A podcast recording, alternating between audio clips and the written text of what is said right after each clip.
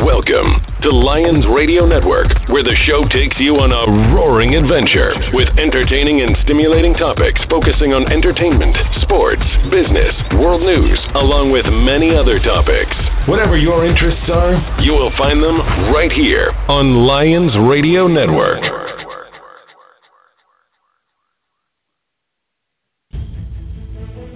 The freedoms that Americans enjoy are not free and can be attributed to the dedicated service and the blood, sweat, and tears of many generations of our nation's military.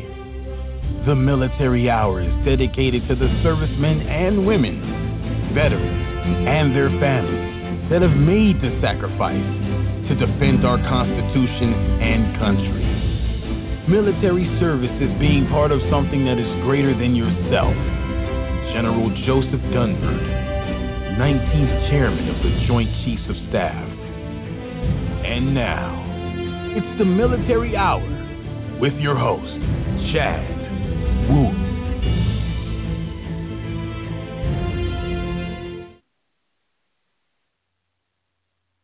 And good afternoon, everyone. Welcome to the Military Hour on Lions Radio.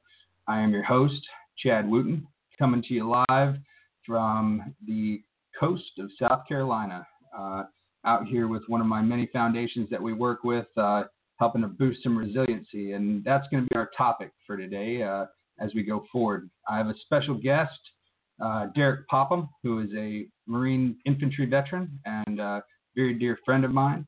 Um, so, this being our first uh, true military hour owned by me, I'd like to kind of just give you an understanding of what we're going to be doing not only today, uh, but from here on out and into the future. So, um,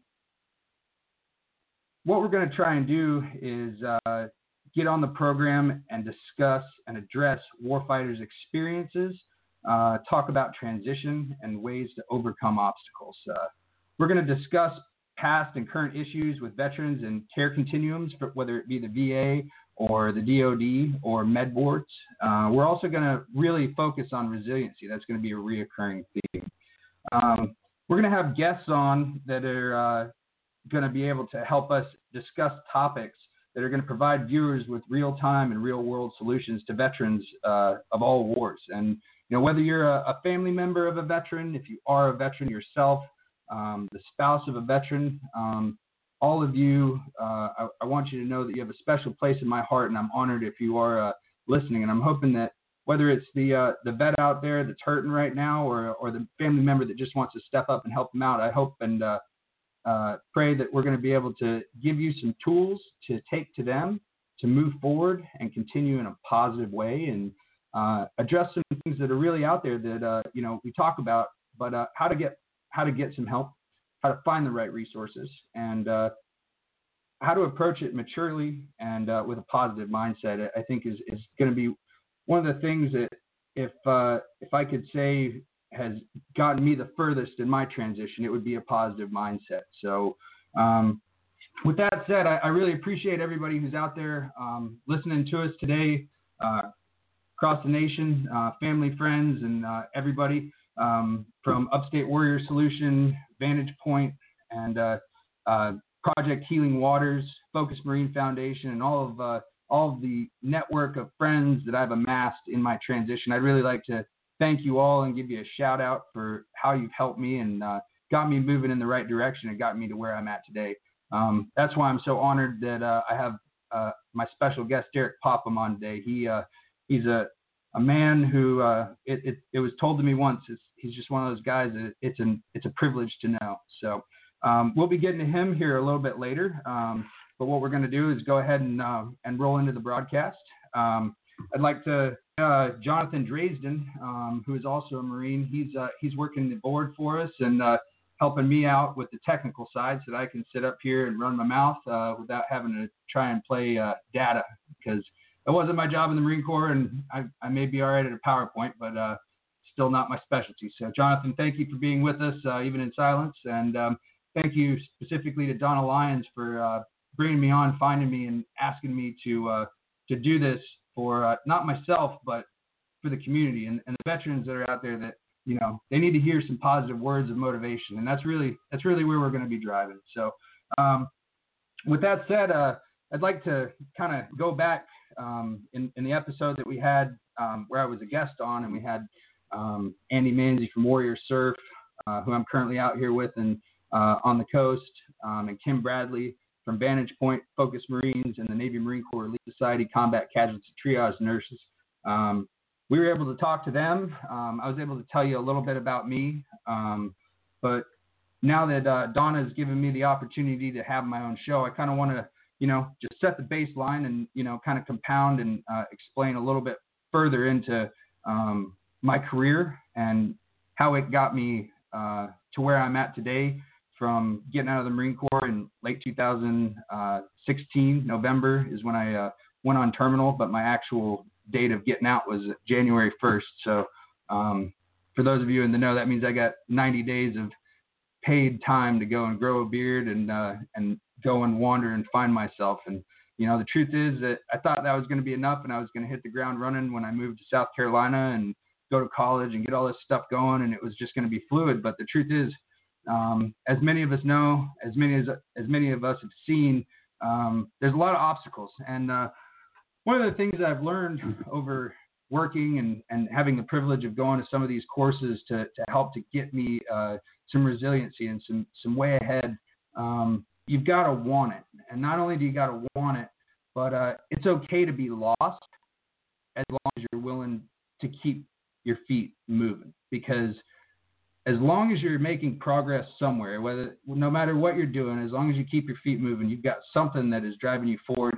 Um, the pieces will fall into place, and hopefully through my uh, my podcast here and uh, some of the resources that we're going to discuss today, um, maybe you'll find some ways to help yourself or help someone who's who's struggling right now um, find resiliency and and and a new passion and a new drive and a, and a way to pick themselves up by the straps and do what us military members do best, and that's hook and jab and get back in the fight. The only difference is now our fight is uh, is is a, a, personal struggle. It is uh, it is no longer the war on the other side. It's no longer you know helping your brothers to your left and right, that's all gone for the most part. You you have to find yourself. You have to find new brothers. Um, and but the hardest thing for all of us is to help ourselves because we're great. We're great at uh, you know being able to manage and and and provide for the men under our charge and and around us. Um, but when we get out, you know, we realize that man, I could be in control of you know 30 men and take them to war, bring them back, and you know, keep them sane in peacetime and, and moving forward with, uh, you know, their marriages and their relationships. And, you know, but the truth is that a lot of times it falls apart once you get out because you don't have the military system around. So, you know, when you, when you lose all that and it's just you taking care of you, um, it can be very overwhelming to say the least. So, um, I am personally very, uh, very new in my transition. Um, you know, just getting out about a year ago. Um, and I'm very fortunate to have the people that are around me that have helped me to, to get where I'm at. So um, before I go into that, I'd really like to uh, to kind of talk about a little bit more of my military career. Um, so just brief recap. You know, last time we talked about I joined the Marine Corps, left Texas in 2006, um, became a machine gunner, two tours to Iraq, came back and was selected uh, to go over to the uh, Marine Special Operations side of the house. Um, and uh, and then unfortunately I ran out of time, and I kind of just uh, had to move to the next thing and get Andy on board. So I want to I want to close up, uh, you know, I guess the, the, end of my military career, uh, a decade of service, and uh, and take that and talk about what my last year has been through, the ups and downs. So we're going to start with that. In uh, 2011, I left and uh, went to assessment and selection for MARSOC. I made it. Um, and uh, I, I, was really proud of that. I, I went over to uh, the training course, individual training course, and uh, you know, had some the privilege of standing around some of the most honorable and uh, upstanding men that I've ever had the privilege of being around. And it, it, I mean, I can't even. I mean, it felt like I was walking amongst giants, and uh, and we were just just striving and driving to be like them. Unfortunately, in that time, uh, right before we, we had to go to uh, survival school, um, I tore my shoulder out, and uh, the docs looked at me and they were like, "Hey, man, you're not going to be able to, uh, you know, make it through SERE school. We know we know what the rigors are going to do to you, and they're gonna they're gonna kind of mess your back up and your shoulder, and you know, you're going to be doing some stuff that let's uh let's just try and get you some help. Let's get you some medical assistance. Let's roll you to the next class, and we'll get your shoulder healed up and you rock and roll."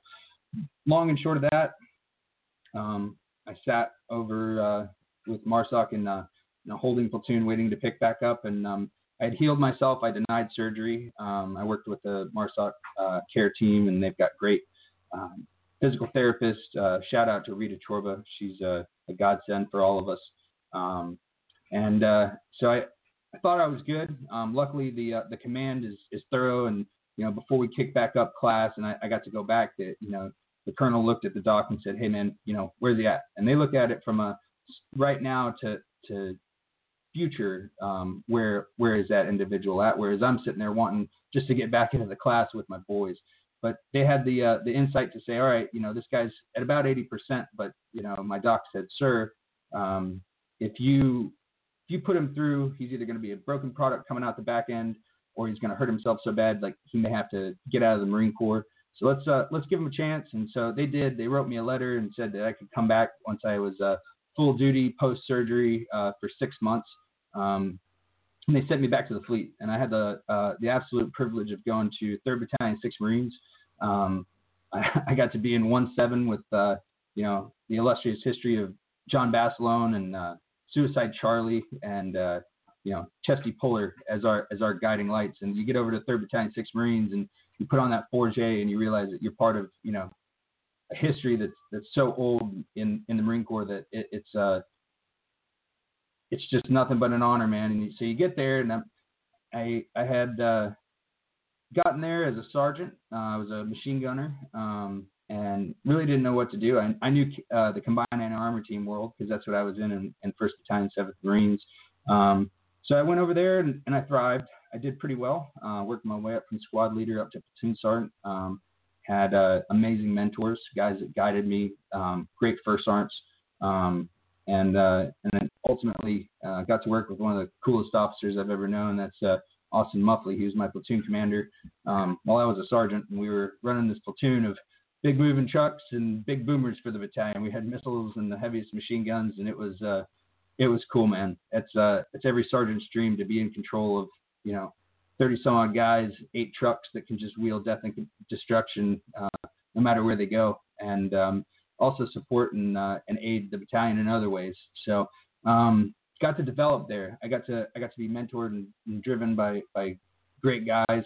Um, I made my mistakes, uh, as we all do as a leader um, early on, and I really took three six as my opportunity uh, as, as, an NCO to to develop, mentor, and uh, and and be compassionate as opposed to you know that mean NCO that all, all junior Marines are so scared of.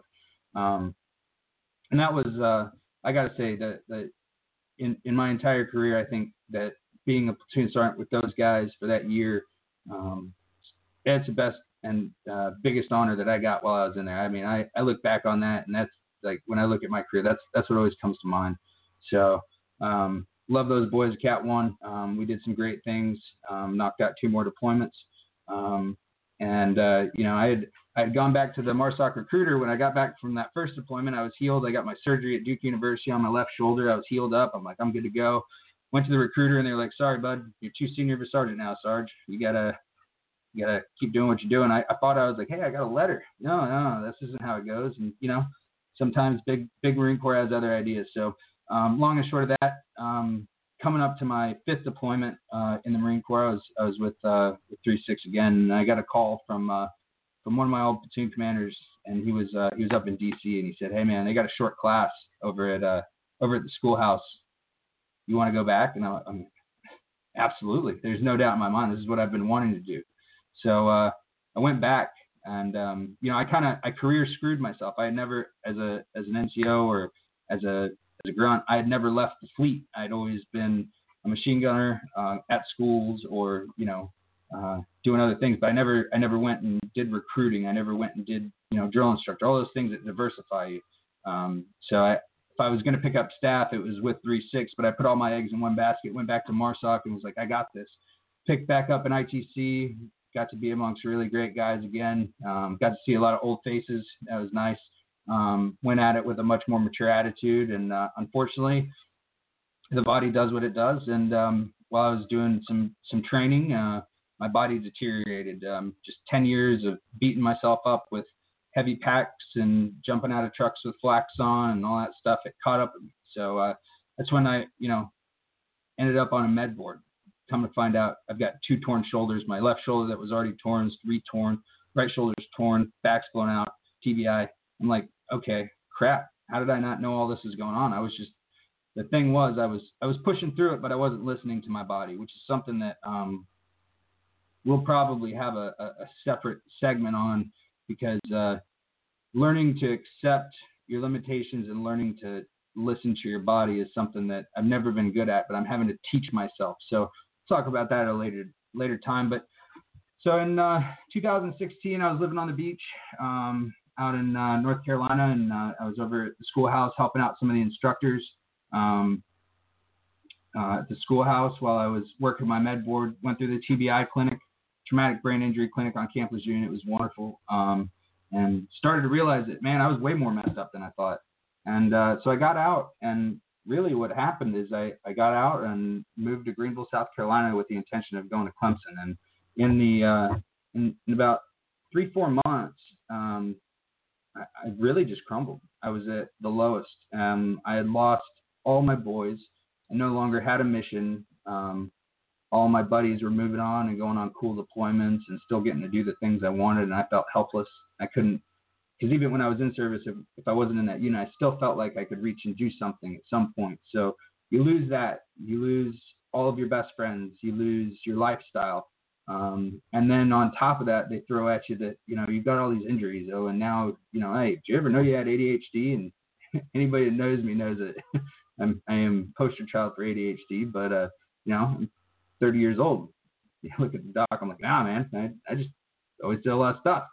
So, you know, and then they start to talk to you about your psychological stuff, and you know, then you're always in pain, and then, you know, you don't have a job. I'm 100% disabled, and I'm so I'm just kind of sitting in the mountains with my dog Rocky and hanging out and not not making forward progress. So that's when uh, that's when I had the uh, my first encounter with uh, with the nonprofit world and what it can do for you and, and the resources that are available for you out in uh, not only the VA but just in your communities, in your state, as a nation. There are a lot of organizations that have stepped up to really try and help those guys that were where I was sitting. And um, so, with that said, um, I'm going to go ahead and transition into you know where I am now.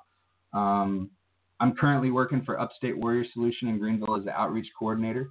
Um, and uh, on a daily basis, I get to go out and uh, in, the, in the community and impact veterans' lives. And, it, and it's, uh, it's a beautiful thing, and I'm, I'm honored that I get to do that. But the only reason that I'm I am where I am is because when I when I was uh, in those uh, dark places and when I was up in the woods, um, I had a wonderful lady from the from the VA. She was my uh, my case coordinator, um, the OIF and OEF case coordinator for my area. And if you're a veteran and you don't know that if you have one, you do, and if you don't, you should. So find them. Um, but she she really grabbed me and was like, "Hey man, like I see I see something in you, but we need to we need to help you out right now." luckily, I was caught early in my transition. We're talking three months out. Um, I was I was uh, I was caught in the net of what turned into today, and it's a it's a wonderful thing. So um, I'm going to go ahead and transition now, and I'd like to welcome my special guest, Derrick Popham. Um, Derrick was a, a, Marine machine gunner, uh, one of my brothers, John Basslow and. Uh, and uh, so I'm going to go ahead and uh, let him go ahead and, and kind of talk about what what he's seen in military transition and, and maybe where he found me and how how uh, how this process that Upstate Warrior Solution has been doing for a while um, was refined to the point of uh, being able to to grab dudes like me and get me out of my rut. Dude, thank you, Chad. And uh, man, just a huge thanks to uh, Lions Radio Network, Chad, man, everybody involved in this production uh, for giving me the opportunity to come on here and bump my gums, run my mouth for a few minutes. I tell you, man, it's such a privilege uh, to live in a country where we can, can speak freely, uh, regardless of your opinion or what you think, uh, which side you stand on. It doesn't matter. At the end of the day, we're all Americans. We're all one people. And I just want to thank everybody involved for giving me a chance. You know, Chad mentioned it. Uh, yeah, I was in the Marine Corps. I, I grew up in upstate South Carolina. I was raised in a little town called Six Mile, uh, about 850 people. Uh, Dad was a Vietnam veteran. Both my grandfathers fought in World War II. Uh, had a great grandfather that fought in the, in, the, in World War One. You know, just a, a long uh, military heritage uh, in my family. Was very proud of that. So, you know, maybe had some potential that I didn't see at the time or didn't really care about, and found an opportunity after high school uh, to join the Marine Corps and did. And you know, looking back was uh, one of the greatest things that I'd ever done. It's something I'd like to talk about a little bit later in the show uh, when we get into the resiliency piece. But joined the, joined the Marine Corps kind of uh, in an untraditional way. Uh, I was a knucklehead and dropped out of high school. Um, and really, my only way way in at that time was uh, in, into the reserves. So I met a recruiter, and he was able to get me in because of uh, some of the scores that I got on the ASVAB. Had that ability. Um, you know, joined the Marine Corps, went in. Uh, on down the road, I was I was in the reserves for a little while, but had the full intention uh, of transitioning over and uh, doing an augmentation package to go on active duty, and did so at about a year in. So augmented over, ended up on uh, serving up in North Carolina, coming back on recruit duty in Greenville, South Carolina. Um, right before right before I left for recruit duty, uh, I was stationed up in North Carolina and already had orders to go out to California. Uh, and September 11th took place. Um, you know, we we all in the Marine Corps, everybody at that point knew what was getting ready to happen. You know, we were uh, getting ready to, to, to, get in the fight. Uh, there was no way for me to get out of those orders at that time, so I had to push on out to recruit duty went out there, did what I had to do. Uh, 2004 ended that up and was able to transition to 3rd Battalion, 2nd Marines up to Camp Lejeune. Went in there as a machine gunner. Um, got to deploy twice uh, with some of the greatest Americans that I've ever met and had the privilege to be around. Uh, was able to be a machine gun section leader for a while, was a platoon sergeant for a while. Uh, you know, just can't say enough and think about them every day and in complete uh, awe at some of the things that I saw from some of the young men, some of the finest young men this country can produce uh, on the battlefield. You're talking about 19, 20, 21 year old guys uh, that were uh, millions of years ahead of where I was at at that age and taking on responsibilities that uh, people just can't understand unless you've been there and experienced it. But left there, uh, was transitioned over to the School of Infantry East.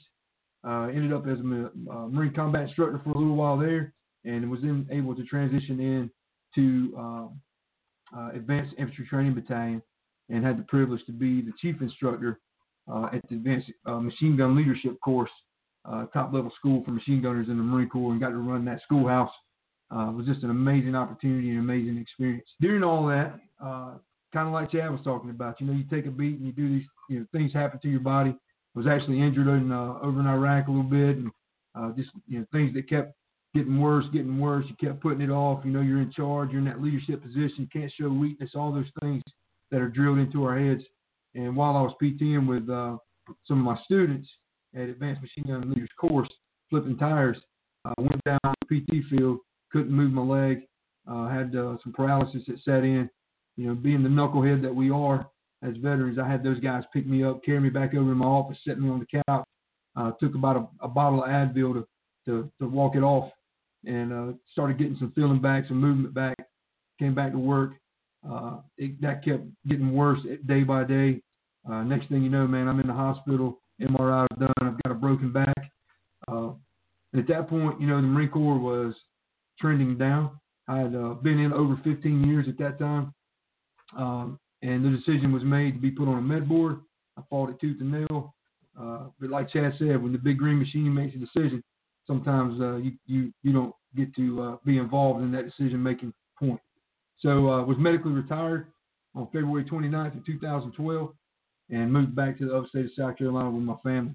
Uh, during that time, I met a guy, uh, old recon Marine, that was in in the 80s. It was working uh, for a, a, power company in the upstate, you know, and uh, we were together between Christmas and New Year's and shooting pool, kind of doing some things Marines do and just talking. And, and he asked me, you know, what's your next step, man? What are you going to do?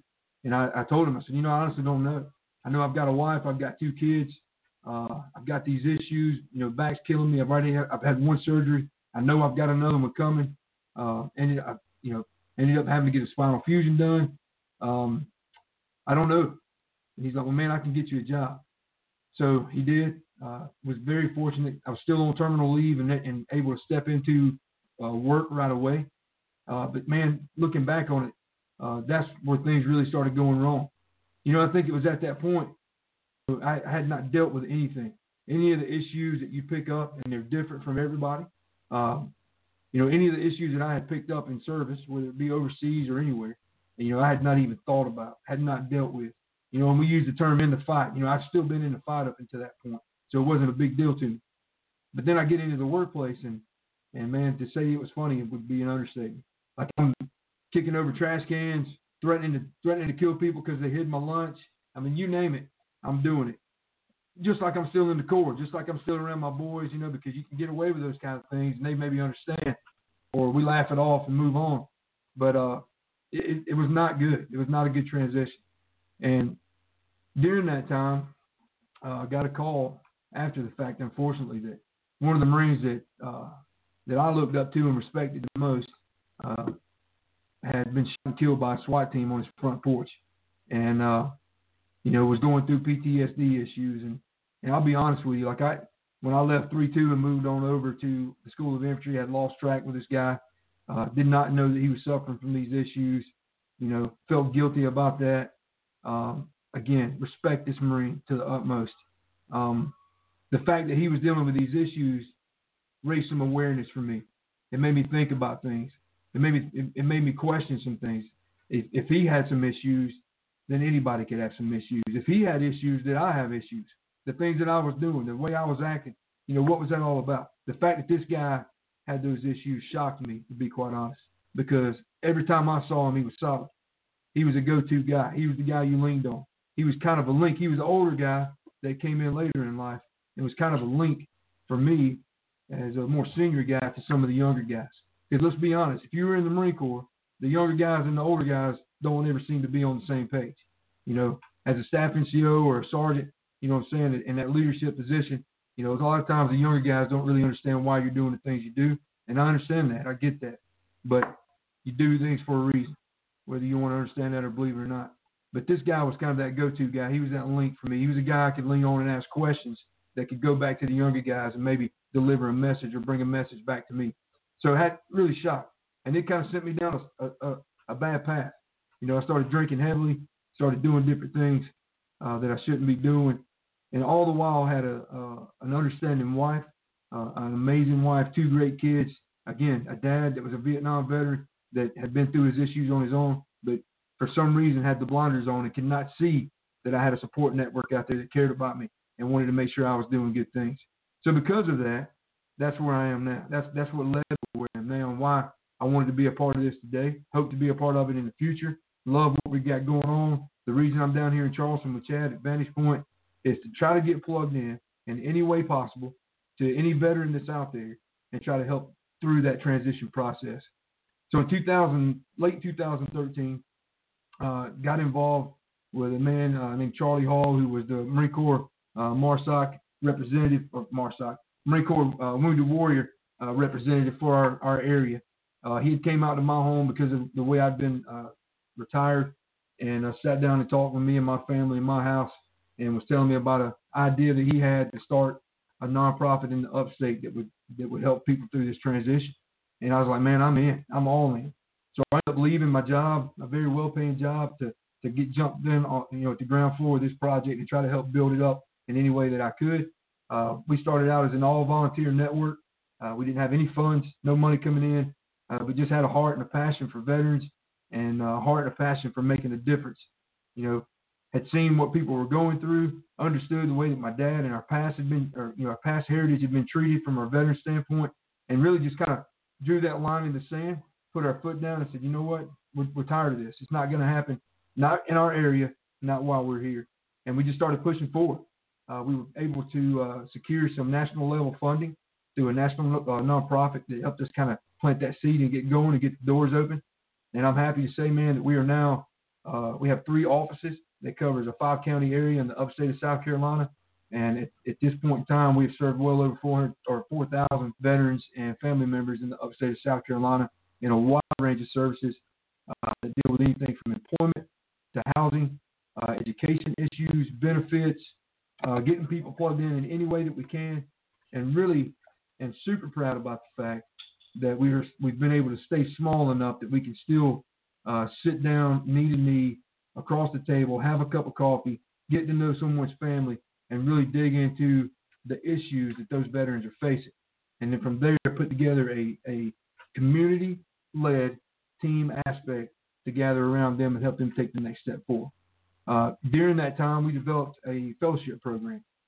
We kind of went off of another nonprofit that's national that has a fellowship and decided that we wanted to do the same. And from that, we were able to take veterans that were transitioning out, uh, that were in different areas of life. Uh, some were, were fresh and brand new right out of the military, uh, and then others were had been out a little bit longer, maybe going to school. Some had been medically retired and were, you know, kicked back at the house on the couch, didn't know what to do with themselves, and you know, we just wanted to help them take those next steps forward. And so from there, we built uh, a fellowship program that, that focuses on career development and their opportunity to find out what that next goal is. You know, we really want to lead and inspire those guys and gals to take those next steps because, as Chad mentioned, we've got we've got a group of veterans that are are better trained and better educated than any group of veterans we've ever had in our past. And there's a lot of people out there that could benefit from their services, and we want to be there to help make that connection. So it was there in that fellowship that I met Chad. Uh, Chad came into my office and worked for me in Clemson, South Carolina for six months before he had the opportunity to move into this role and uh, has been doing great things for us over in Greenville. And and I guess Chad, that that's really, uh, I guess I get a great point to start talking about that transition piece, man. I know when you came in, uh, you know, I, have told you this before. You came into the office and I saw a younger me rolling yeah. up in there, yeah. full of energy, you know, full of piss and vinegar, if you want. You know what I'm saying? Like just ready to take on the world. And really, honestly, no offense, with no direction whatsoever. Yeah. Just spinning in circles and running all over the place, man. Yep. It's uh, you know the military. As much as we loathe it at times, it, it gives you a, a safety blanket. It gives you structure, and you know it, we always get those first sergeants uh, briefs at the end of the week that we hate going into the weekend. You know, don't take away from the population, don't add to the population, and make sure you make it back safe. So you know that's uh, you know, but there's a reason they have to reiterate it every Friday, and and honestly, it's uh it's something we, we joke about, but uh, you know, there there's there's some structure in the military that you know all of us truly we join to find, regardless of how much we don't like it once we're in it.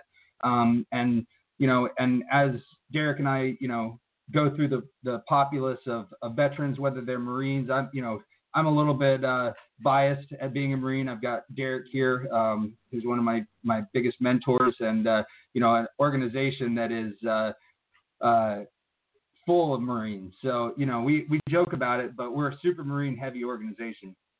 With that said, um, I see and hear from guys on a daily basis uh, that no matter what branch they were in, no matter whether they went to combat or not, you know, they were wronged by uh, by NCOs, or they were wronged by their leaders, or they the med board process screwed them over, or they you know they feel as though, and then they get out and they, as they felt wronged, now they're uh, now they're moving on and they're finding that they feel the VA is wronging them. So it's a it's a vicious cycle, um, and that, that's something that Derrick, uh, you know, his his way ahead and his direction that I jumped on was let's get these dudes out of that mindset. Let's keep them moving. Let's let's get them up and out. Like what can we do? Can we get them out? Can we get them out of the house? Can we just get them into school? Can we get them a job? Can we just be a friend for them? And that's that's ultimately where I was hooked. And since then, you know, I did a six month fellowship up in Clemson. We uh, covered Pickens, Oconee, and Anderson County in the upstate. Um, now I'm working strictly in Greenville um, with some overlap with my outreach coordinators in Spartanburg and uh, and Sam up at the Clemson office with Derrick. But you know, the truth is, um, veterans need things, and veterans have been wronged in the past, and we're as strong as we were in the military, we're very easily defeated by small things when we're out on our own because we don't feel like we have somebody to our left and right. Um, so that's really what we try and combat. So at this time, I'd kind of like to uh, take a moment and uh, just open it up. Uh, for callers. Um, if you want to call in um, and talk with Derrick and I, you know, maybe you've got an issue that you're dealing with, um, whether it's with the VA or something that mentally you're, you know, you're having a struggle with or a moral dilemma with, um, or maybe you just want to say hi. Uh, go ahead and shoot us a call at 646 668 8494. And uh, we welcome callers and we'll get you in as we can. But uh, we're going to continue to talk about resiliency. And uh, I think that's, uh, that's a, a, really cool topic for us right now. Um, as we sit, uh, as we've said, we're down here at the Vantage Point Foundation in, uh, in the low country of South Carolina. We bring groups of guys that are combat veterans up from Beaufort area. Um, we have a Greenville team, and then we've got a Charleston team. And so what we try and do is really bring them in for an immersion and, and let them be around their brothers and break that cycle of life that they had at home that may be driving them in the wrong direction and give them a little bit of help. And the cool part is when we get back, we bring our guys back up to the upstate. They have upstate warrior solution to fall back on. So, Derrick, if you wouldn't mind, would you elaborate more on like what upstate warrior solution has a capability to do and why we're a regional asset, but what they can, what a, a veteran or someone can look for in their area? Yeah, sure. So the initial thought behind this was to get the community involved. We realized that one, we live in a very patriotic country, and then two, we, we the area that we live in is beyond patriotic. I mean, we've got a tremendous amount of people that want to help veterans that just maybe don't know how to get in touch with veterans or don't know the language, may be a little intimidated by some of the things that they hear or see. You know, and I, I think you know, good point to to say here is uh, the way the media portrays veterans now, as uh, you know, has always driven me crazy. Yep. Uh, as this broken piece of machinery. You know what I mean? I, will say we see uh, about 100, 100 veterans a month that come through our office uh, in all three locations total. Um, of those 100, the ma- mass majority of those are doing good things, kicking in doors and going to school and you know, uh, just conquering all sorts of stuff, running for office. They're community members, they're community leaders, they're entrepreneurs, you know, doing all those great things. What we want to be here for is to help to find the ones that have kind of maybe veered off path a little bit. Maybe they followed the wrong officer, if you will, in the wrong direction. If you're an officer, you know what I'm talking about with that joke. Uh, a little bit of land nav. Um, but uh, in, in a sense, you know, we want to be able to steer those people back in the right direction by using community groups that are out there that already exist, by going to businessmen and businesswomen, business owners, getting involved with uh, HR representatives, talking to businesses that need employers and, and want veterans to work for them. You know, getting involved uh, with the education uh, institutions that we have in the upstate. You know, getting to know the veterans that are already there, finding out if there's ways that we can help them, and then learning their enrollment process, finding out a way to to help transition those veterans into uh, higher education and use their, utilize their, their benefits. And then one of the greatest things I think we've been able to do is we've got inside the Veteran Administration in our state and in our area. And let's be honest, the, the VA, uh, we all have our opinion about it. Okay, it's it's a very large system that needs some adjustment. It, it has its issues, but I can tell you from personal experience that I've found a whole bunch of great people that work inside the Veteran Administration that want to help veterans. There's a whole bunch of people in there that could be making money, uh, a lot more money in other areas, but they're not. They're working inside the VA because they want to help veterans. Now, it's difficult to get to them sometimes. It's very difficult to get in front of them sometimes. But that's where you can lean on someone like us at Upstate Warrior Solution. We've got those connections. We've been able to get in there, go through the, the proper channels uh, to get inside the VA and meet the right kind of people and help people get people get connected. Veterans get in, get their appointments. Aside from that, we have a great family support program. We've gotten involved with our National Guard units in the upstate and our reserve units because we realize that as National Guard and Reserve, they don't have all of the luxury that we had as active duty military members on base. They don't have all the family support that the active duty members had on base, um, and we want to be there for them. So, it, man, it's something as simple as uh, you know, husband or wife's deployed, a tree falls in the yard. We've got people in the community that want to come pick it up for you, get it out of there. You know, it could be uh, whatever it is. You know, wife, uh, you're deployed and your your family's struggling. Uh, they're having some issues we want to be uh, the ones that you call and get in touch with to help you connect those dots and, and make sure everything's taken care of as you're deployed and going over and still in that fight and taking care of us here back at home. So, uh, you know, to start doing this kind of stuff, Chad, you, you know, I've always uh, I believe in education. I believe in educating yourself on what you're getting into and what you're getting ready to do. So, you know, when I got ready to start doing this kind of stuff, uh, when I started looking at uh, this whole piece of helping veterans, you know, first thing that popped in my mind um, was was you know maybe being some sort of you know case manager, case coordinator, doing casework, if you will. Um, so that's that's what I did, man. I started going to school. I enrolled at Liberty University to get my degree, and uh, happy to say I'll graduate in May from Liberty University with a degree in uh, psychology and with a minor in military resiliency and crisis response. And it was in those classes, man, that I really honestly stumbled upon or paid attention to that word uh, for the first time, and that word of resiliency. Yeah. You know, you know, honestly, man, in the Marine Corps and the infantry, I didn't, I didn't think about that word because No. you know, resiliency is what we did. It was just part of who you were. You know, if you got knocked down, you got up. You know, if you got hurt, you kept pushing forward. And you didn't really do it for you. You did it for that guy to the left or the right of you, because you knew if you fell down and couldn't get up, he had to get you, and you didn't want to be that that person. You know what I'm saying? So, uh, you know, what is resiliency? What's that mean? You know what I mean? Resiliency, you know, the definition is the capacity to recover quickly from difficulties or toughness. And then the second part of that is the ability of a substance or object to spring back, you know, into shape. You've you've probably heard before, but you think about it when you take a ball, man. You know, there's the big rubber balls. You drop that thing from a height of 20 feet. What's cool about that, man, to me is is the higher you drop that ball, the harder it's going to bounce back. You know what I mean? If we can build those qualities in ourselves, that you know what, man, the harder you knock me down, the harder I'm going to get back up. If you think about it, man, that thing's made out of something that you know, for it to get its maximum compression, you got to drop it from the highest peak you can get it from. You know, we got to be able to build those qualities into ourselves, those resilient qualities that you know, regardless of what's going on, regardless of how hard you hit me, man, I'm going to bounce back. I think that's where we're at with, with a lot of veterans now. They just need that leadership to get pointed back in that right direction. Yeah, you know, I'm I'm uh, I'm brought back to a quote that we heard uh, this week while we're working with uh, with our veterans um, out here at Vantage Point, and it was uh, an old samurai saying and uh, kind of mantra: "Get knocked down seven times, get up eight. And I, I think that's uh, that's really what we have to learn to do in our new capacity. Our new capacity is no longer that warfighter. It's no longer that caretaker to, to men. It is now our obligation is to our community, to our family, but most importantly to ourselves. And you can't you can't give everything you have to the community or to your family unless you're taking care of yourself. And I think that's where we have a, we we see a lot of lapses um, when when we get a guy in the office and we you know we kind of give him the okay how's this how's that because we go we go at it from a holistic approach and we ask a lot of uh, somewhat prying questions to get to know this guy uh, just quickly and you know we'll say hey man you know so what's going on here and then well I'm doing this I'm doing that I'm doing this. It sounds like you're a little overwhelmed. When's the last time you did something for yourself? And that's something that's had to be told to me because I'm horrible at it. I always serve others before myself.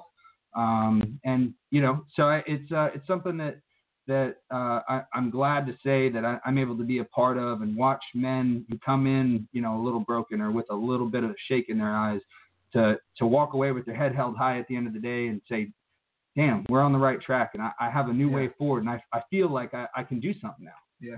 You know, so in my mind, resiliency is nothing more than progression. Not backwards, you keep moving forward. So it's just progression. So my question is, you know, what are you doing to progress? And for me, to, to really tell my side of it, my story, man, I got to go way back. I mentioned it in the intro, man, when you gave me a chance to talk about where I came from. I dropped out of high school. You know what I'm saying? Like I can honestly tell you, that's that's the thing that I quit in life. And I'm going to be honest, it, it has driven me since I, I I did that to be a better person. It, it looking back on it now at 41, you know, several years removed from high school, it's given me a drive that I didn't always maybe recognize as a younger guy. But I look back on it now, and that that was my resilient moment. That was the thing that that made me say, no, I'm not doing this. I will not be this guy. You know, I look back at it and I'm like, I get into the Marine Corps. I'm honor grad out of boot camp. You know, go on to follow-on schools, honor grad, leadership awards. Not trying to toot my own horn because I promise you, man, if you know me, I'm not the smartest guy. All right, I'm not the fastest. I'm not the strongest. You know, whatever the case may be. But I just had that mindset of, you know what? I'm not going to let this define me. It's not going to make me who I am that I dropped out of high school. So I went on to get uh, a GED. which I, I, I have a very funny story about. Maybe we tell some other time. But uh, got a GED on the spot because I, I didn't realize I needed it to reenlist. Uh, so went down, took a test, passed, and then followed up, you know, with, with some higher education well, going come on. on. All right, no, you're being humble, but what you you took a GED test on on when you at, at a moment's notice, and then where did you end up falling? I forgot. What was it? I, okay, I, I finished. Uh, I had the highest GED score in the state of North Carolina for the year, and uh, the funniest part of that is my wife uh, is finishing up her doctorate, and uh, right now, so she's an extremely smart lady. So the greatest part for me was I went home and uh, I hung it on the wall above her master's and undergrad degree because mine said number one on it and hers didn't. So there you go. Hey, we're competitive always. So uh, you know, resiliency uh, is is a great topic, and it's it's very broad, not just simple as uh, as going to see that one person. It's a you have to go at it from multiple angles. Um, and I think that uh, you know when we when we look at the most critical situations that Derrick and I deal with on a daily basis, uh, interacting with the veterans populace on, a daily basis, uh, out, out and about, you know, what we run into is these guys that they've lost themselves. They've lost their purpose. And that, that P word, that purpose, is the most important thing. Whether it's I've lost my purpose, I don't like my job because my job isn't fulfilling the way it was in the military, or I've lost my purpose because I'm crumbling with PTSD symptoms and fixing it with alcohol and it's destroying my family. But when you ask that guy, well, you know, what, what drive do you have in your life? What purpose? I, I don't have any. And, you know, so we try and fill those voids with anything we can, whether it's substances, um, activity, um, projects, helping others.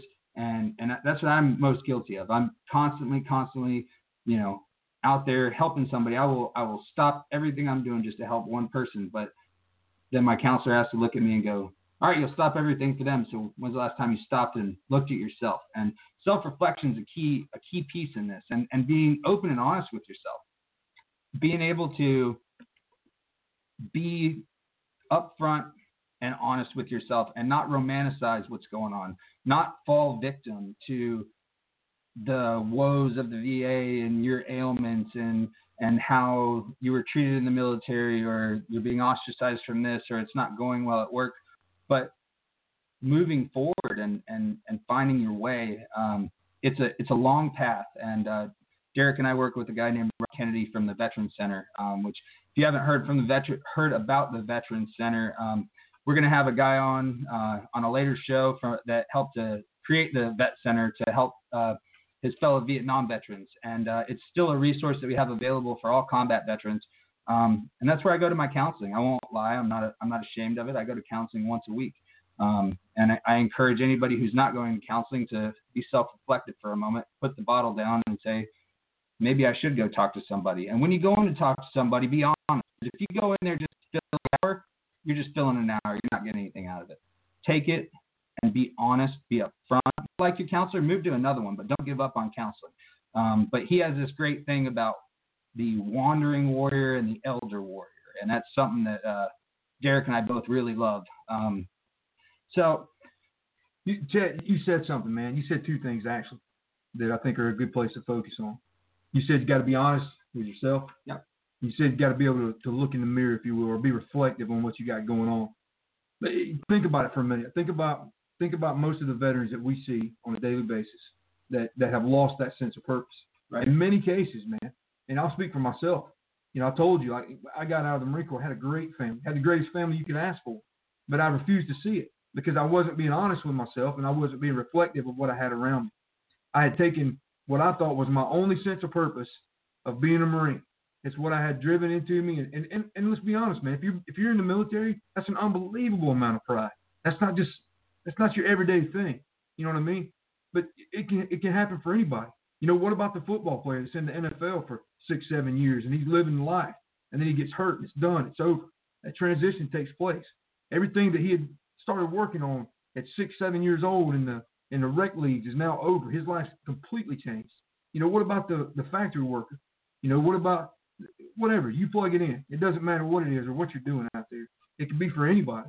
But what we've got to be able to do as people, not only as veterans, but in general, is take a step back from the situation And maybe that's through the help of a counselor, like you're talking about. Like Rob has helped me do this tremendously.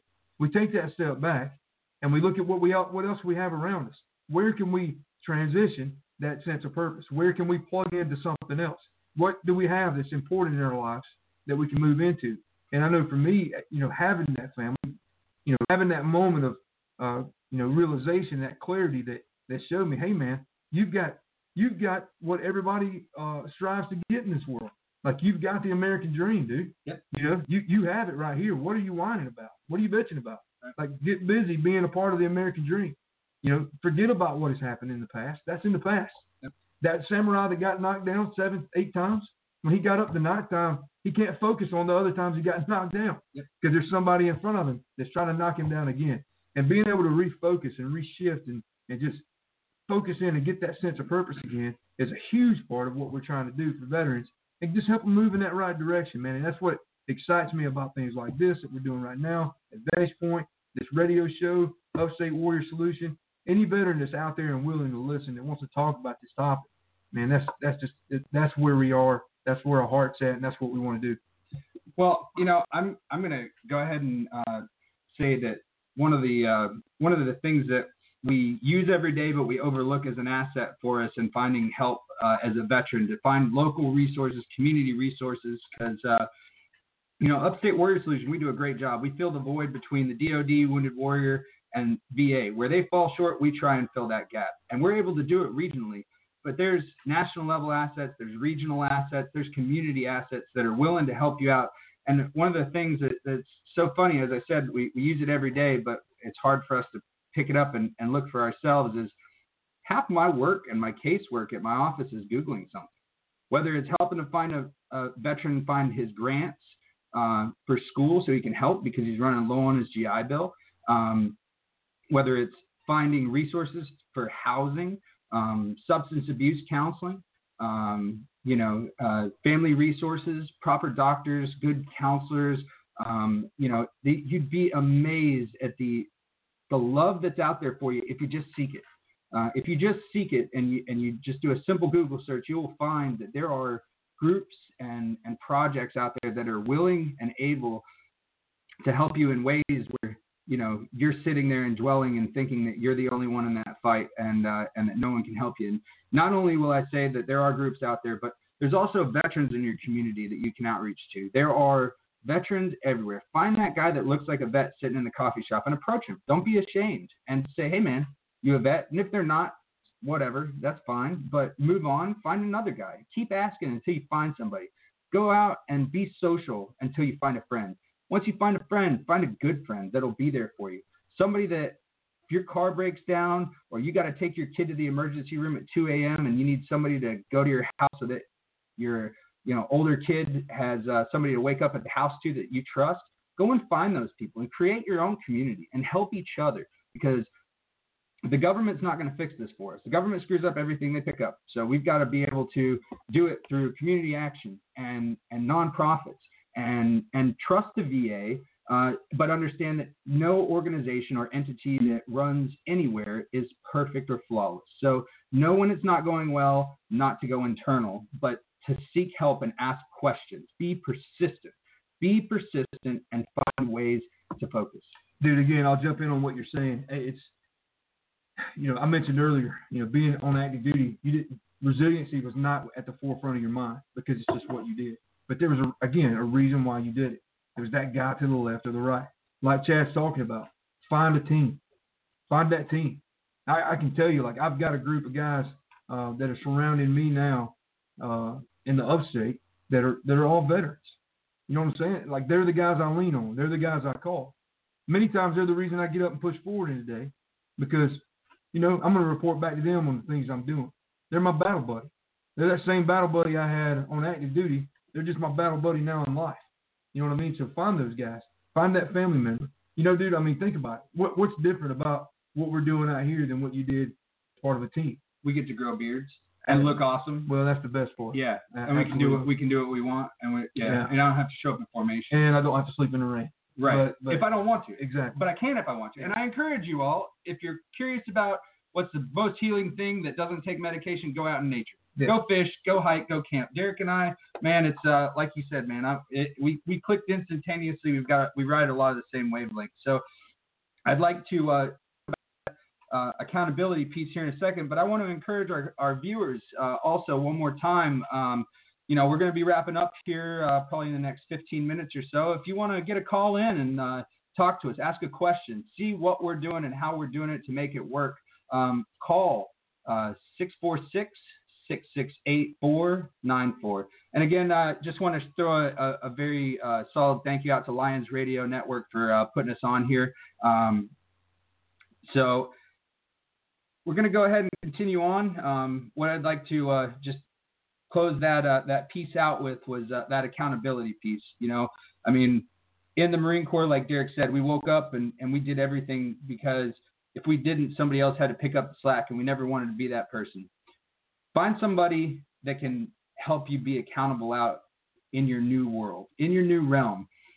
Like he said, we, we get to wake up every morning and know that I got to go help somebody, and that gets me out of bed. But I'll tell you this: when I first got out of the military and I was I was living up close to Derrick, we didn't even know it at the time, but you know, up in the mountains in uh, in in the Blue Ridge Mountains, um, up on a lake, you know, um, I, I didn't have any accountability from a friend. I didn't have a reason to wake up. I I had days because of depression and pain from my injuries that I if I got up and brushed my teeth, that was a victory. And you know, it's it's only been a year, but I, I feel like I've been able to progress a long way because once I found Derrick, well, he found me technically. I'll give you that. But uh, uh, you know, once I once I was going to the office every day, once I was helping veterans, and I realized I had to, you know, not necessarily shave my face, but you know, clean it up a little bit. Maybe get a haircut. That was good. I was a little bit of a wild man. Uh, you know, I went with that.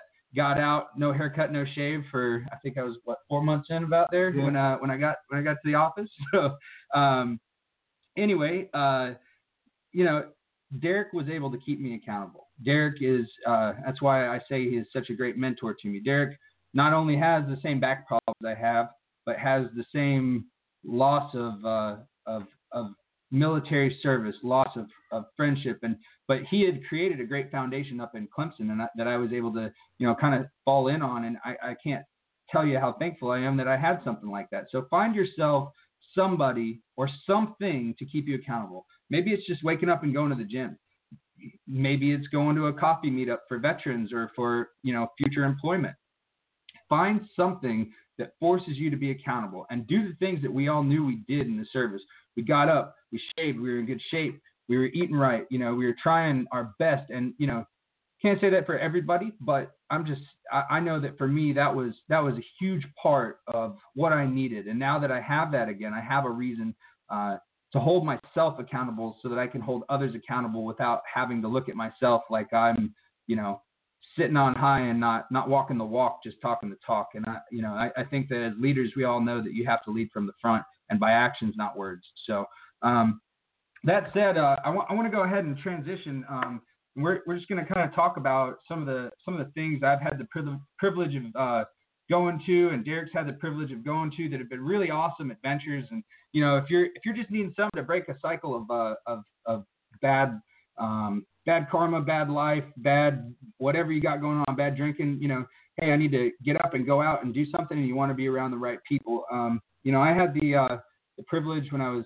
uh, in April to to go to a, a, group called Focus Marine Foundation, which is out in uh, out outside St. Louis in Missouri, um, and it got me around again. It taught me how to have a purpose, and it taught me where I should find that. And I also got to go out and go fishing and be on a beautiful property and, you know, play with horses and, you know, but it, it's, it's one of those things that that was my turning point. And shortly thereafter, when I came back from that, um, Derrick picked me up at Upstate Warrior Solution. But, you know, other than that, I, I had, uh, I got to go down to Florida. Um, shout out to, uh, uh, Colonel Anthony Fernandez down at uh, Project Healing Waters uh, with the um, Purple Heart Warrior fishing tournaments that we they got going on down there in the Everglades. Um, got to go down there and uh, caught a about a seven or eight foot shark on a ten pound line. Got to got to fish for snook and drum and all kinds of just really great fish. It was a, a wonderful time, a great time to get out in, into nature, especially the Everglades. I'd never seen anything like that. It was absolutely gorgeous and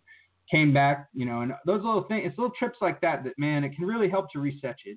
It can it can show you that you know you can go outside your bubble and still be safe because when you get there, you've got veterans and buddies that are going through the same thing, and then you bond and all this stuff. So I guess that uh, you know I, will allow Derrick to kind of talk about. He's been on some really cool hunting trips and things like that. So um, go ahead, Derrick.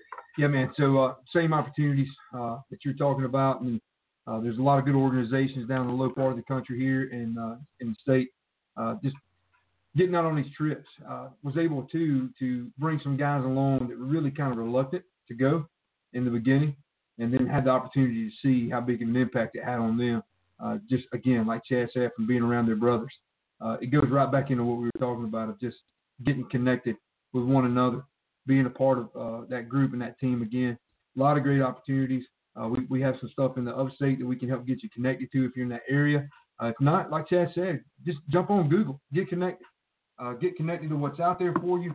Um, one of the one of the key steps to resiliency is is just that, you know, getting connected, developing that strong network of, of positive relationships, positive people, people in the area that can help you. Uh, get out to events. Uh, I know, I know. When I just said that right now, there's some of you listening that say, man, I, I don't do that. I don't get out to events. So start small. I'm not saying go to a football game where there's 80,000 people or a concert where there's more. You know, start small. Go by a coffee shop. You know, sit down and meet that veteran that's there, or find somebody to go with you. You know, find that battle buddy. Start small. You know, biggest, you know, another step in that is just just choosing optimism, being optimistic about what you've got going on in your future. You know, these programs, the ones we're talking about and that we went to, gave us that opportunity uh, to kind of open up our mind, my, our mindset, man, to, to get our juices flowing again in our in our old brain housing group of looking forward. So be optimistic, man. Be be into doing something new. You know, like I, I grew up in the mountains, had never been mountain biking. You know what I mean? And then I had, a friend of mine that invited me to go on a trip. Was able to go mountain biking. Now I'm I, I have a bike. My family we we do it together. I go with friends. Uh, just again getting out in nature. You know, don't don't be afraid to try something new let's be honest. You tried something extremely new when you went to boot camp for basic training. You know, none of us had an idea, dude. I, will tell you, man. I thought uh, when I joined the Marine Corps that like I would be shooting guns, and then like maybe you know if I lost my gun ran out of ammo, I could jump in a tank. You know what I'm saying? Like yeah. you know, drive the tank. Yeah. And I'm still not Call of Duty, man. I'm still a little bit disappointed uh, that I didn't get to do all those things, but you know, I had no idea what I was getting myself into. Uh, you know, when the drill instructors came out, started going nuts, man, I was like out of my mind. I didn't know what was happening. You know, another big one is is look at the big picture. You know, try to think outside of what you got going on right around you and think down the road. And then really, for guys like us, let's be honest. If you served any time overseas, you know some guys that didn't make it back. All right, you you know you know guys that made that ultimate sacrifice. So if we look at the big picture of things, we're very fortunate, we're very blessed, we're very lucky to have the opportunity to even sit around and complain about hurt. You know yeah, what I'm saying? Yeah. You know what I mean? Yeah. And then the last thing I'll say, man, is if you have the capability, get in shape. Yeah. Get in shape. Yep. Think back to how you felt when you were in the military, man, how things were going good for you. Get out, get those juices flowing, eat right, you know, put good things in your body. You know what I'm saying? Yep. You don't you know, you don't put freaking 89 octane in a jet in a jetliner and try to fly it down the airstrip. it's gonna sputter. It's not gonna work. Same thing, man. I'll be honest with you. We uh we've been fed good here the last couple of days. We have. Uh, but uh, you know, a lot of pancakes and bacon. Yeah, yeah, man. Where's the eggs at? I'm feeling a little different right now. but that's it, man. Just get out there, get plugged in, uh, be optimistic, be involved, uh, and look for those other people. And you know what? I will challenge you to learn to love yourself.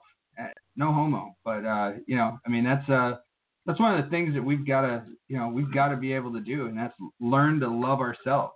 And um, you know that with that said goals um, set a goal set a short mid and long term goal and understand that those are flexible so if you meet your first goal and you realize well man I, maybe my third goal isn't exactly where i want it to be readjust those goals don't be afraid to have to adjust because we're we're we were really good at adjusting on the fly in service but now it seems like one small thing where we think it's going to happen can defeat somebody to the point to where they isolate themselves for months at a time. Derrick and I see it every day. Yeah.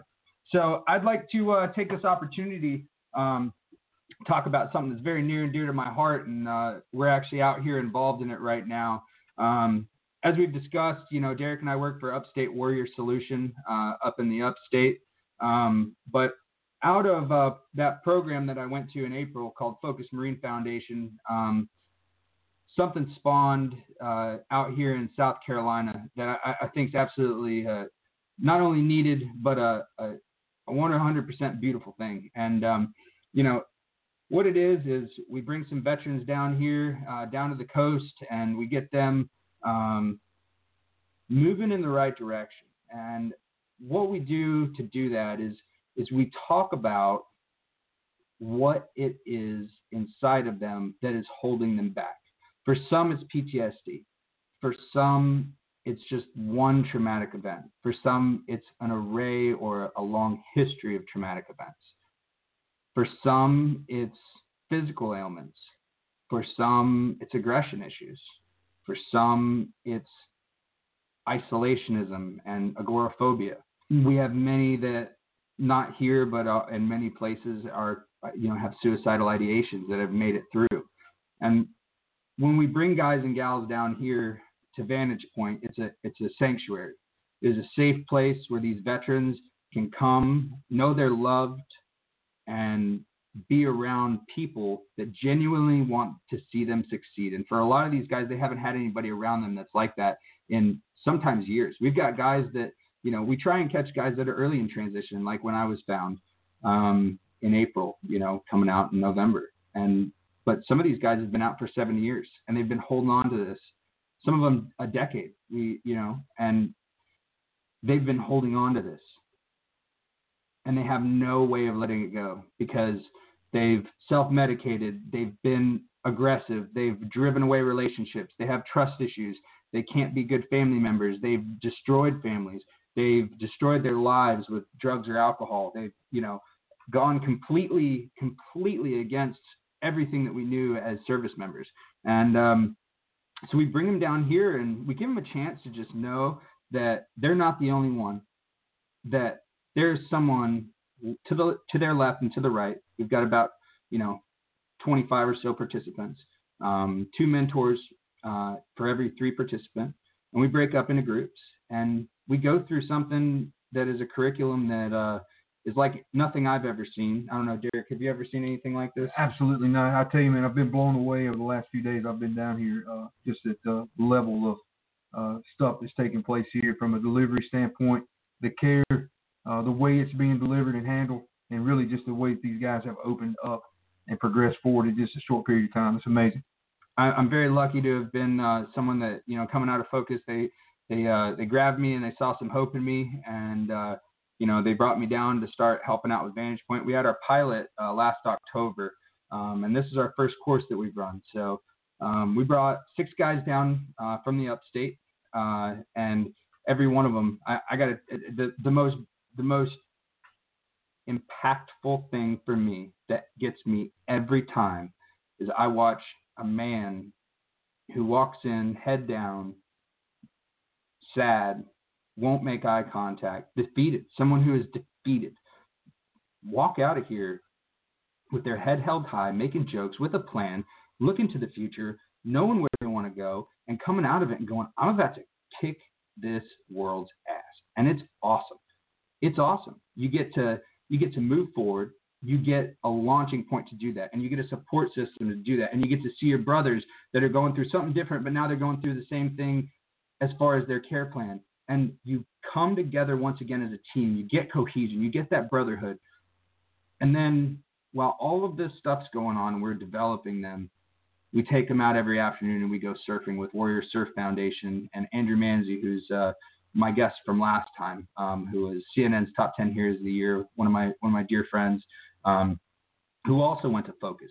He got through Focus uh, as a Marine and um, and he opened up his own nonprofit. So you can kind of see how this is snowballing. I mean, there's it seems like this nonprofit thing out here is really connecting, and you know, it's something that you know South Carolina is very fortunate that we've got some really people, uh, some really good people with really good brains that really care about veterans that have come together and said we need this, and it's pocketed itself in the low country and the up country and you know everywhere, and, and we're creating a beautiful network of of care providers, of brothers that now know they can contact somebody if they need that phone call. They've got somebody an hour away if they need if they got a blown out tire. You know, and that right there in and of itself reinvigorates the fire that those guys lost when they got out and it helps them to bound past those traumatic events that have been haunting them and learn how to start processing them in a, in a healthy way as opposed to a, a deconstructive way. And so between Upstate Warrior Solution, Vantage Point, and some key players like Kim Bradley, who was on last time uh, as uh, as our Navy Marine Corps Relief Society combat casualty nurse. Um, you know, those are the people who have made these things happen, and I'm I'm really proud to say that South Carolina is doing it right. What we need from you guys and from our viewers and from the nation is for them to be able to to start realizing that we can do this in the community. Upstate Warrior Solution doesn't want to grow and take over Tennessee, North Carolina, Georgia. We want to stay where we're at because we know that our community loves taking care of its own community, and that's what we draw on. But communities outside, communities around the nation, communities everywhere need to realize that they can step up and they can help a veteran. And that the veteran themselves, they can find somebody out there in their community that's willing to help. So we need to start building that. You know, I'll go as far as to say this. I think the communities are ready. Yeah. So, you know, we, we at no, you know, for the first time in a very long time, and for a reason, we live in a country that supports our veterans. Yep. Um, I think a big part of that is is everybody uh, still remembers and understands what happened to our Vietnam veterans when they came back, and it was just wrong. You know, and let's be honest, man, we're we're a divided country on many issues right now, very divided. But that's okay. That's all right. That's what made this country what it is, and and that's how we came to so far and, and where we are. It's okay to have opinion. That's what that's what people lay down their lives for. All right. Now there's certain ways to do that and do it the right way, but we won't get into all that. But you know, it's okay to have that opinion. What we need, we need a whole bunch of people to step up and start forming these community groups and bring everybody together. We've got a whole bunch of people in the country that want to help, but we need to start building these communities all across the nation to help put that stuff together. And we, again, we had a, a national nonprofit group uh, that was able to help us do that. Uh, if you want more information on that, or if you're interested in uh, maybe branching out in your area of the country and starting a group like ours, uh, get in touch with us through upstatewarriorsolution.org. Uh, check that out.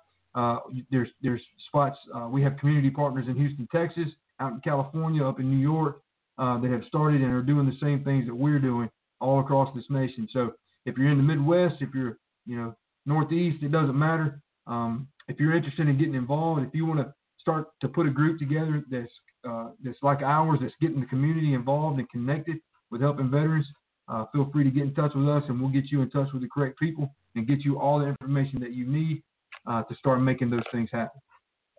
Yeah, and that's uh, that's where we're at, and that's uh, that's what we're doing. And you know, um, it's not to say that what we have going on is everywhere. So um, I, I, would be remiss if I if I tried to make that statement because I, I don't know. But what I can tell you is um, I'm very thankful for all of you all who tuned in um, and uh, gave us your time, and uh, I, I, hope it was uh, something that you learn from and, and you're going to walk away with a little bit better understanding or a little bit of a warmer feeling about who you are as a person or where you can be and where you can go to. So what I'd like to do now is once again thank uh, Lions Radio for uh, allowing us the opportunity to host this. Um, and uh, I'll go ahead and uh, say that you know down here at Vantage Point we're doing a lot of really good things. Um, Vantage Point's a very new organization. Um, they need a lot of help. If you are out in the uh, the Charleston or South Carolina area and want to help contribute in any way, um, every every little bit helps. Everything is uh, is something that um, will definitely uh, be received with open arms. So. Uh, uh, and if you're in the upstate and you need assistance and you want to get in contact with Upstate Warrior Solution um, and, and, get in contact with Derrick or myself, uh, I encourage it. Um, we've got links at the bottom here. Uh, Vantage Point uh, is at is at the bottom as well. VantagePointFoundation.org, um, and uh, and again, we'll, uh, we'll go ahead and close out. I think uh, what I'd like to do and, and start today is um, close out every every one of our shows with uh, a really motivational quote that I, I, think will resonate through through everybody that could be listening. So, with that said, Derrick, thank, thank you so much for being on the show. I really appreciate everything you do. I appreciate you and what you do for me as a brother. Um, and I'll let you go ahead and close this out and, and, read your quote. Again, man, thanks thanks to everyone involved in this. Thanks for this opportunity, man. I get so pumped uh, just to have the opportunity to to even think about uh, you know a veteran that's, that's, struggling, man, taking that step forward and, and, and moving in the right direction. And that being said, we've talked a lot about that today. You know, we talked about that resiliency piece and just you know progress in general. So I think I think this quote is very fitting. It's from Dwight D. Eisenhower.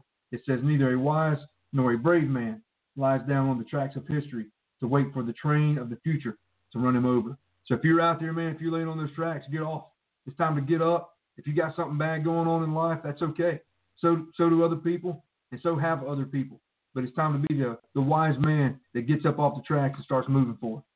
Stay strong, Warriors, and uh, just know that you'll be able to find this uh, episode on iTunes uh, here very soon. We encourage any uh, any feedback that you have. Please uh, throw us a shout out. Uh, let us know what we're doing good, what we're doing bad.